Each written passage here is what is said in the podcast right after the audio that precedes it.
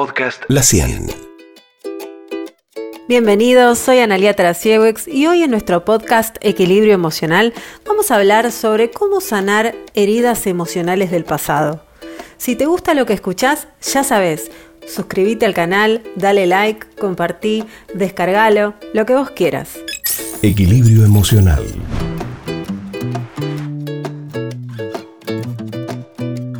Hablar de heridas nos remite a un pasado lejano o reciente. Ahora bien, vos podés ocultarlas, escarbarlas, salarlas o curarlas. Cuando una situación o escena o persona que te marca en un momento de tu vida no sana, esta se vuelve como una bola cada vez más enmarañada, olorosa, que muchas veces no te va a dejar vivir en paz. Pero antes de avanzar, yo te quiero contar un caso que siempre recuerdo que vamos a llamarlo Fabián. Fabián era un niño que vivía con sus papás, pero se vino la crisis del 2001.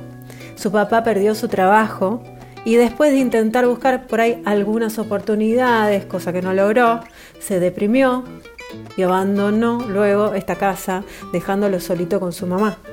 El nene se sintió desde esos siete añitos el hombre de la casa, por lo que era abanderado, cumplidor, silencioso, era un nenito muy tranquilo, pero esa supuesta perfección lo único que mostraba era un dolor inmenso que siempre lo recorría por dentro. Pero él no quería traer más problemas a casa, así que no lo contaba.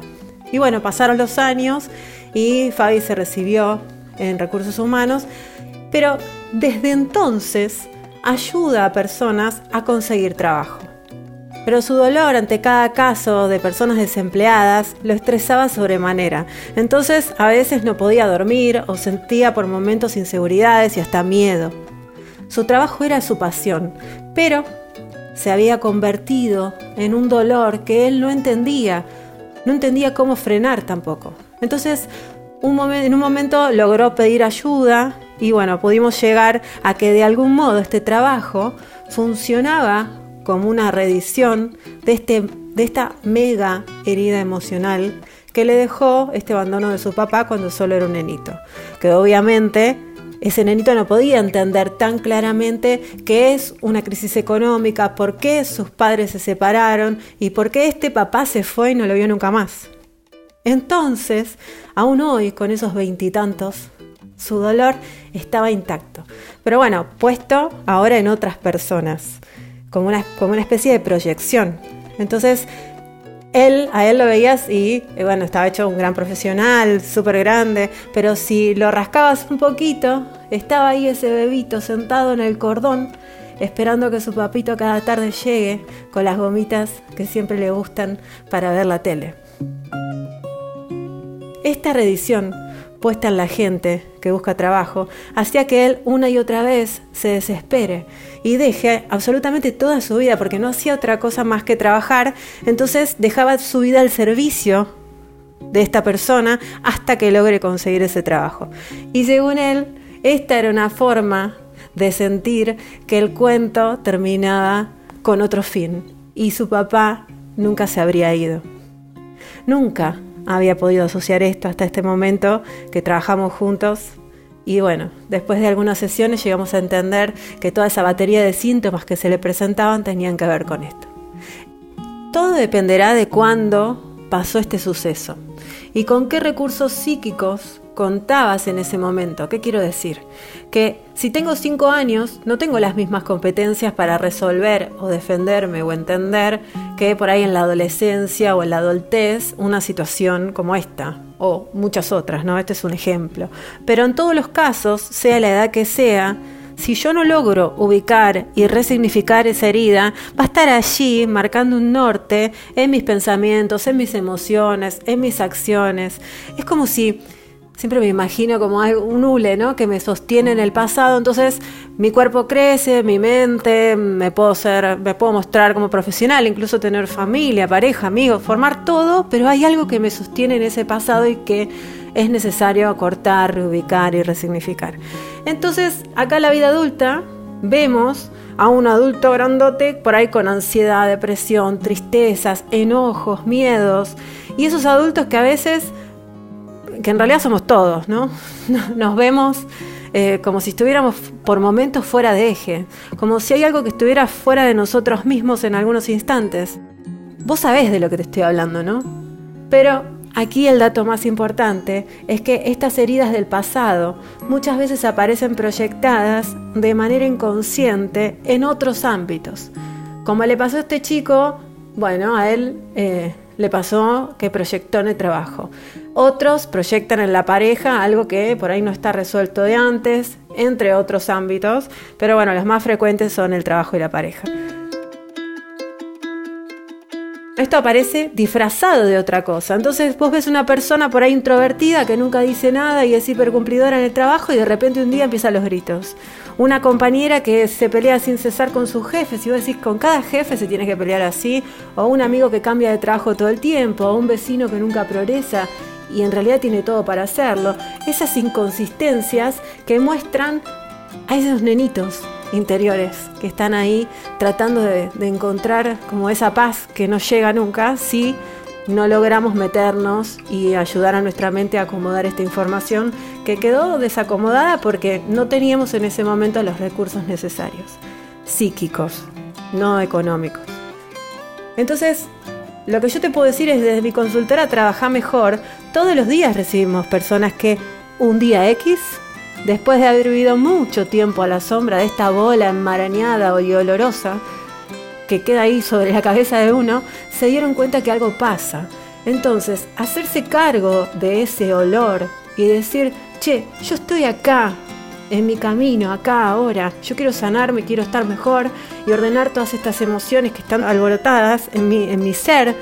Y bueno, este es el principio de todo. Ahí empieza este verdadero esta verdadera apertura, ¿no? este nuevo cambio que uno puede empezar a realizar.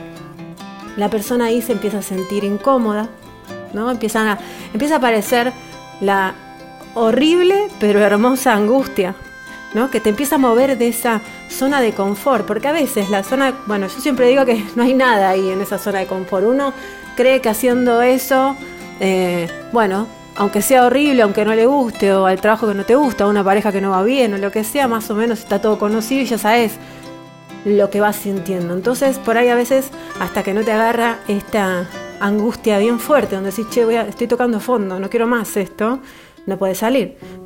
Gracias que aparece esta angustia horrible, que uno lo empieza a mover y bueno, aquello que empezó, que bueno, que estaba haciendo una pesadilla conocida y cómoda, empieza a ser bueno, un momento en el que uno empieza a dar esos pasos, empieza a buscar ayuda. Así que así llegan nuestros pacientes con esa historia incómoda para contar y un deseo inmenso de cambio que hacen que las heridas dejen de salarse, salarse con sal y empiecen a encontrar un poco de paz. También nos encontramos con mucha gente que por ahí odia mirar para atrás. Hay procesos que son súper eternos, ¿no? No estoy hablando de esos, estoy hablando de que se necesita a veces entender, mirar para atrás y no seguir para adelante con un tapaujeras tirando el carro para el frente y sin reflexionar. Uno a veces necesita entender para reflexionar en la acción, para capitalizar los errores, los aciertos, la historia, la crianza y poder articularnos. Lo que se nos pide es que nos integremos Integremos lo bueno y lo malo que ha sucedido. Esa es nuestra vida y así es. No se puede cortar, negar, olvidar eh, y, hacer tipo un delete y hacer desaparecer, ¿no? Hay que tratar de integrarnos con todo lo que nos ha sucedido y capitalizar. Entonces yo sé que da miedo a veces mirar y muchas otras uno prefiere olvidar, pero cuando esta angustia aparece es el momento de mirar toda tu existencia y empezar a elegir de una vez un camino sin esa bola pesada sobre tu cabeza.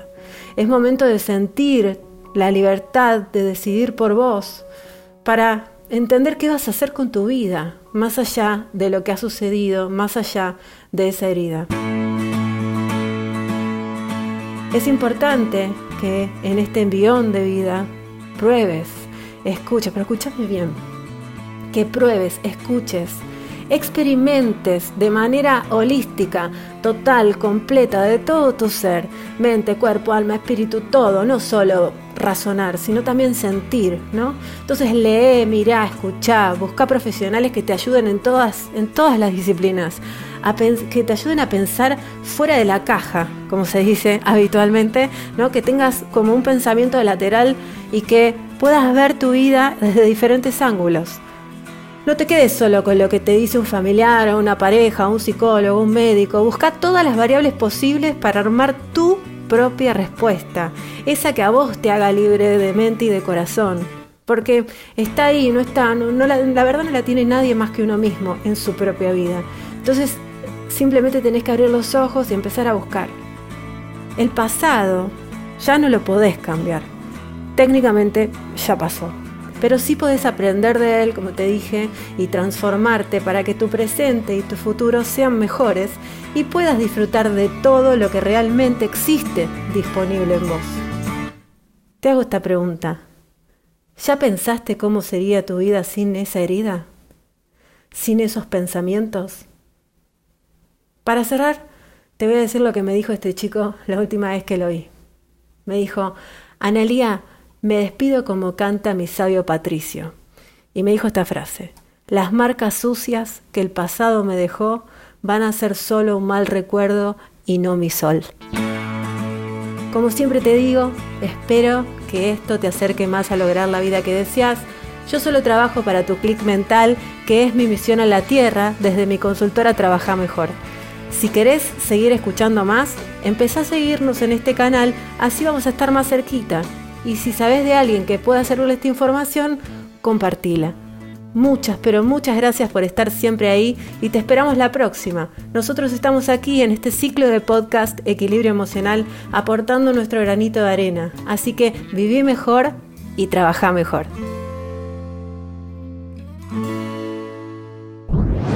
Podcast La 100.